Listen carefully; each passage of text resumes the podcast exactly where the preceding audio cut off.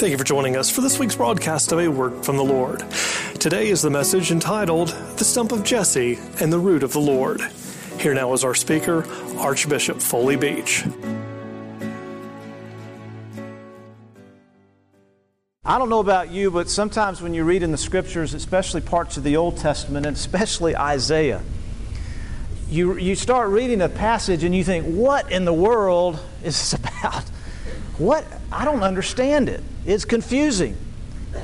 And many times you need a commentary, especially in some of these passages, you need somebody to explain what in the world is going on. And so what I'm attempting to do during these four sermons is take some of these passages from Isaiah and explain them. Help us to understand why they're even in this season of Advent, why we hear them read. Now, the prophet Isaiah began his ministry about 740 B.C. That was about 2,700 years ago. Now, he had a very unique calling. He was called to the Lord in a vision. And many of you have heard this story, but I want to share it with you. It's in Isaiah 6. This is Isaiah's calling and commission to ministry. In the year that King Uzziah died, I saw the Lord seated on a throne, high and exalted, and the train of his robe filled the temple. Above him were seraphs, each with six wings. With two wings they covered their faces, with two they covered their feet, and with two they were flying. And they were calling to one another, Holy, holy, holy is the Lord Almighty. The whole earth is full of His glory. At the sound of their voices, the doorpost and the threshold shook, and the temple was filled with smoke. Woe to me, I cried. I'm ruined, for I'm a man of unclean lips, and I live among a people of unclean lips. And mine eyes have seen the King, the Lord Almighty. Then one of the seraphs flew to me with a live, fiery coal in his hand, which he had taken with tongs from the altar. With it he touched my mouth and said, See, this has touched your lips. Your guilt is taken away, and your sin is atoned for. Then I heard the voice of the Lord saying, Whom shall I send? And who will go for us? And I said, Here I am. Send me. What an incredible way to be called to the ministry. Well, most of his ministry, we think it was about 40 years, was centered around Jerusalem.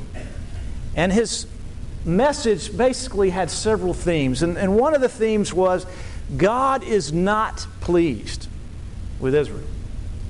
God is not pleased. God calls the people things like this, a stubborn and rebellious people. A nation that is deaf and blind. A people without righteousness. Without right. Think about that a minute. Without. That means none. No good. A vineyard that will be trampled.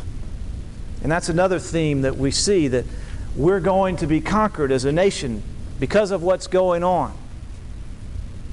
A third theme is that God demands holiness. And a fourth theme is that God will send a Messiah. And he will be called Wonderful Counselor, Mighty God, Everlasting Father, Prince of Peace. Now, many of Isaiah's prophecies were fulfilled in Jesus.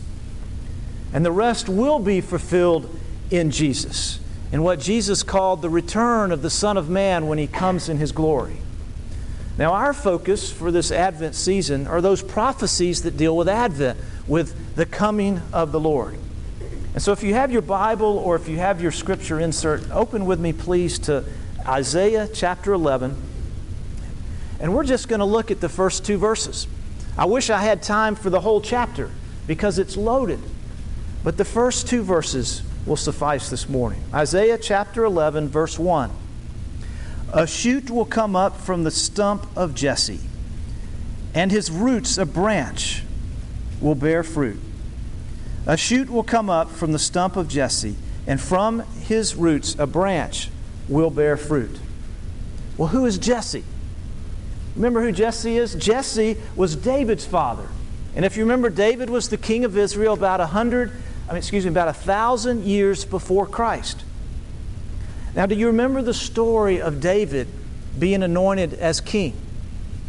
Jesse is doing his own thing in Bethlehem, at home, minding his own business, and the prophet Samuel shows up at his door. "I want to see your sons," he says. So Jesse has his 7 sons that are there parade before Samuel. And Samuel's waiting for the Lord to tell him who's going to be anointed. Well, the Lord doesn't speak. And so Samuel, somewhat perplexed, says, "Well, Jesse, do you have another son?" "Yes, he's out in the field with the sheep." "Well, we're going to stay right here. We're not going to sit down till he comes. Go get him." And so you remember the story. David comes in and the Lord speaks to Samuel and he anoints him as the king of Israel. Well, David reigned, and part of his reign, what he did was he gathered basically the tribes of Israel together and created a nation that became a powerful nation. And this happened 250 years earlier before Isaiah's prophecy here. So when he refers to the stump of Jesse, it's a masked way of referring to the descendants of King David. Now this stump thing, stump, what do you think of when you think of stumps? Now our church property right now has just had a bunch of trees cut down, and what they've been doing this week is getting the stumps up. There's stumps everywhere.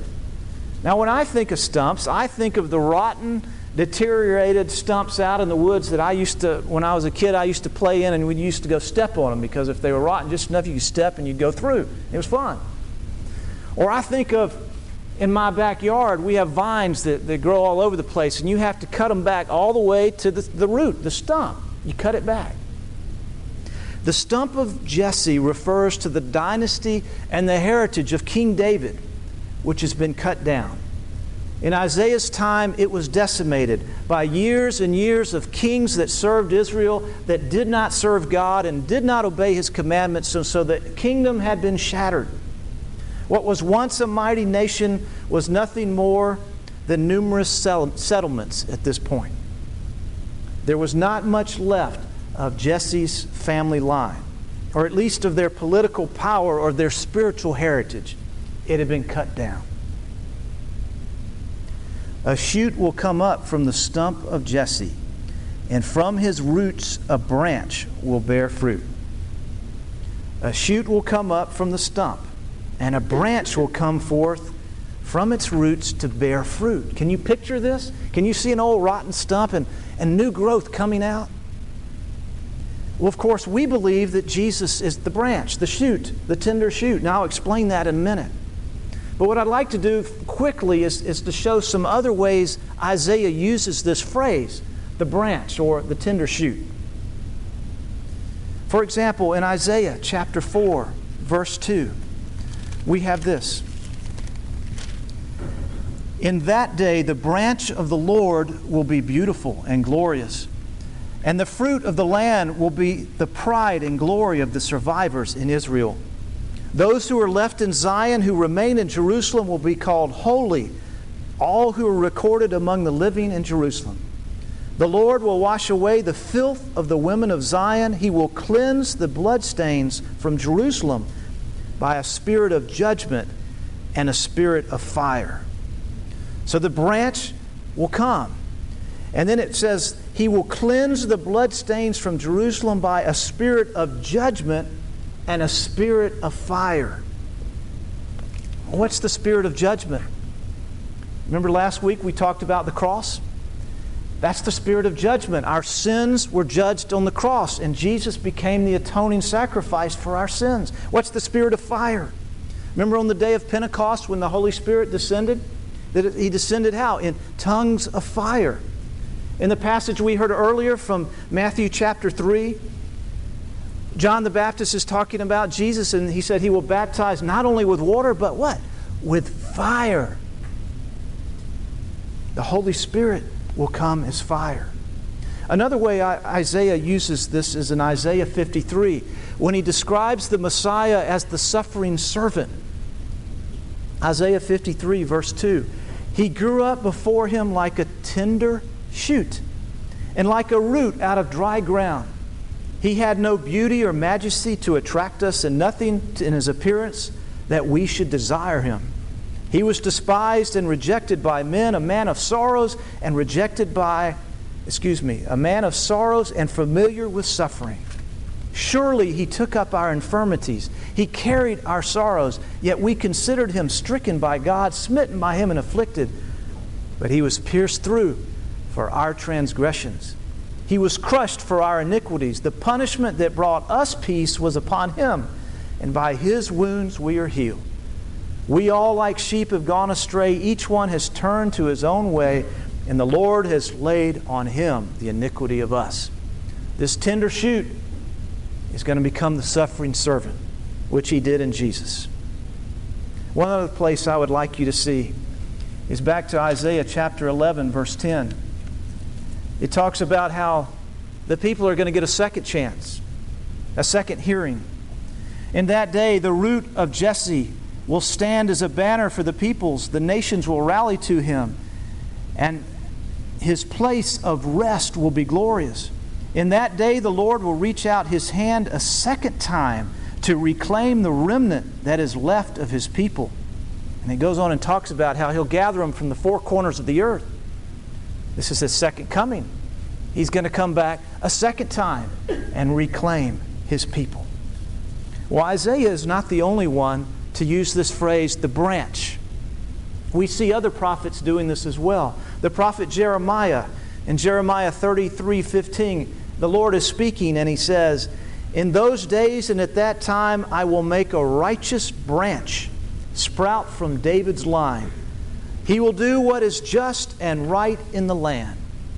The prophet Zechariah, Zechariah 3:8, the Lord is speaking, and he says, "Listen, O high priest Joshua and your associates seated before you, who are men symbolic of things to come. I am going to bring my servant, the branch." There's another aspect of this I'd like to share this morning. The Hebrew word for branch is nezir. Nezir. Now, I don't speak Hebrew. I can read it, but I don't speak it, so I'm not sure if I'm pronouncing it right. Nezir. That's the Hebrew word for Nazareth. Who grew up in Nazareth? Jesus. You want to take the Bible really literally for a moment? Isaiah 11:1. "A shoot will come up from the stump," or the lineage of Jesse, "and from his roots a branch," a Nazarene, "will bear fruit." From his roots, a Nazarene will bear fruit. Do you remember the story of Joseph and Mary after Jesus was born? And they go to Egypt, and they're waiting for Herod to die, and then they come back. In Matthew chapter 2, verse 22, "Having been warned in a dream, Joseph withdrew to the district of Galilee, and he went and lived in a town called Nazareth. So was fulfilled what was said through the prophets. He will be called a Nazarene." He will be called a Nazarene. We'll try to find where the prophet said he would be called a Nazarene. You won't find it. It's not there. But the prophets did call him a branch, which is the same word for Nazareth or a Nazarene. It gets better. Jesus said in John chapter 15, "I am the true vine, and my Father is the gardener. He cuts off every branch in me that bears no fruit, while every branch that does bear fruit, he prunes so that it will be even more fruitful." If you know the rest of that, he goes on to talk about how the branches are engrafted into the vine, and he is the vine. He's taking claim to an historic prophecy from Isaiah. Well, that's verse 1, the stump of Jesse. Let's look at verse 2, the Spirit of the Lord. Isaiah 11:2. "The Spirit of the Lord will rest on him, the Spirit of wisdom and of understanding, the Spirit of counsel and of power, the Spirit of knowledge and of the fear of the Lord. And he will delight in the fear of the Lord." Well, the first thing we need to do here is connect this with David, because he was talking about the lineage of Jesse and David. In 1 Samuel chapter 16, we have recorded what happened when Samuel anointed David as the king. 1 Samuel 16, verse 13. So Samuel took the horn of oil, anointed him in the presence of his brothers, and from that day on, the Spirit of the Lord came upon David in great power. As the Spirit empowered David, so the Spirit will empower the Messiah to accomplish his ministry. Remember when Jesus was baptized by John the Baptist in the River Jordan? What happened? He was baptized, and then what happened? The Spirit descended as a dove, lighted upon him, and a voice from heaven said, "This is my Son whom I love and whom I am well pleased." The ministry of the Spirit. Now here we have a six-fold ministry of the Spirit, and I have to say scholars and theologians kind of argue or debate about whether these are ministries, roles, aspects, attributes of the Holy Spirit, and for our purpose this morning we're not going to get into all that. I just want to point out what they are. A spirit of wisdom, a spirit of understanding, a spirit of counsel, a spirit of power, a spirit of knowledge, and a spirit of reverence or fear of the Lord. To fear the Lord means to revere Him, to reverence Him. Isn't this what you would like in your life? Wisdom, understanding, God's counsel, spiritual power, knowledge, and reverence, to know how to revere Him. Pray for the Holy Spirit's ministry in your life. Pray for the Holy Spirit's ministry in your friends and in your family and your loved ones. That's how the Apostle Paul prayed. You remember in Ephesians chapter 1, he prayed for his fellow believers like he did in many of his letters. But here he draws on this passage from Isaiah. Listen for the words wisdom and understanding and counsel and power and knowledge, and watch how he reveres the Lord. Ephesians 1:17. I keep asking that the God of our Lord Jesus Christ, the glorious Father, may give you the spirit of wisdom and revelation, so that you may know Him better. I pray that the eyes of your heart may be enlightened, in order that you may know the hope of which He has called you, the riches of His glorious inheritance in the saints, and His incomparable great power for us who believe. And then listen to how he reveres the Lord. That power is like the working of His mighty strength, which He exerted in Christ when He raised Him from the dead and seated Him at the right hand in the heavenly realms, far above all rule and authority, power and dominion, and every title that can be given, not only in the present age, but also in the age to come. A great prayer to pray for your life, and for your friend's life, and for your family's life. Well, back to the prophecy. This Spirit, the Spirit of the Lord, is to be on the Messiah. Now Luke tells us in his gospel about Jesus going back to Nazareth when he was a little bit older. In Luke chapter 4, we hear that he goes back to worship, and he shows up at the synagogue, and they ask him to read the lesson, kind of like we read the lessons earlier today. So Jesus opens up to the passage for the day, and the passage that day is from Isaiah. It's also a messianic prophecy, and it also talks about the Spirit of the Lord. Jesus begins to read Isaiah 61. The Spirit of the Lord is on me, because He has anointed me to preach good news to the poor. He has sent me to proclaim freedom for the prisoners and recovery of sight to the blind, to release the oppressed, to proclaim the year of the Lord's favor. And then he rolls the scroll back up, and he gives it to the attendant there. And then, as was the custom when someone was to read the lesson, he was to speak. So we're told that everyone in the synagogue was listening, waiting, anticipating. All their eyes were on him, and you can just feel the pregnant pause there. He claims it for himself. He says he has the Spirit of the Lord on him. He claims to be the Messiah, the one of whom Isaiah speaks. What was the response of the people? Now remember, these folks grew up with him, and Nazareth was a small town. They thought he'd gone mad. They tried to kill him by throwing him off the cliff on which the city sits. Spirit of the Lord. It was to empower the Messiah. And Jesus claims that. And of course, we know now that the Spirit is given to all who repent and to all who come to Him by faith through Jesus. That the Holy Spirit on the day of Pentecost was made available to everyone. So we have two prophecies from Isaiah: the stump of Jesse and the Spirit of the Lord. Two prophecies about the coming of the Messiah, and Jesus fulfilled them both. Amen. Thank you for listening to A Word from the Lord. I would like to take a few moments and give you the opportunity to become a believing Christian. I know today we have a lot of folks that go to church and are real religious, but if you were to ask them if they really know Jesus Christ, they wouldn't know what you were talking about. And I don't know if you're one of those people this morning, but if you've never become a believing Christian, I'd like to give you just a simple ABC, not a gimmick, but just the way it is. And A is for acknowledging that you're a sinner. We live in a culture which says, basically we don't make mistakes, but we do. And when we measure up against God's 10 commandments, all of us have fallen short in some way. We've all messed up. And that's called sin, and we need to acknowledge that.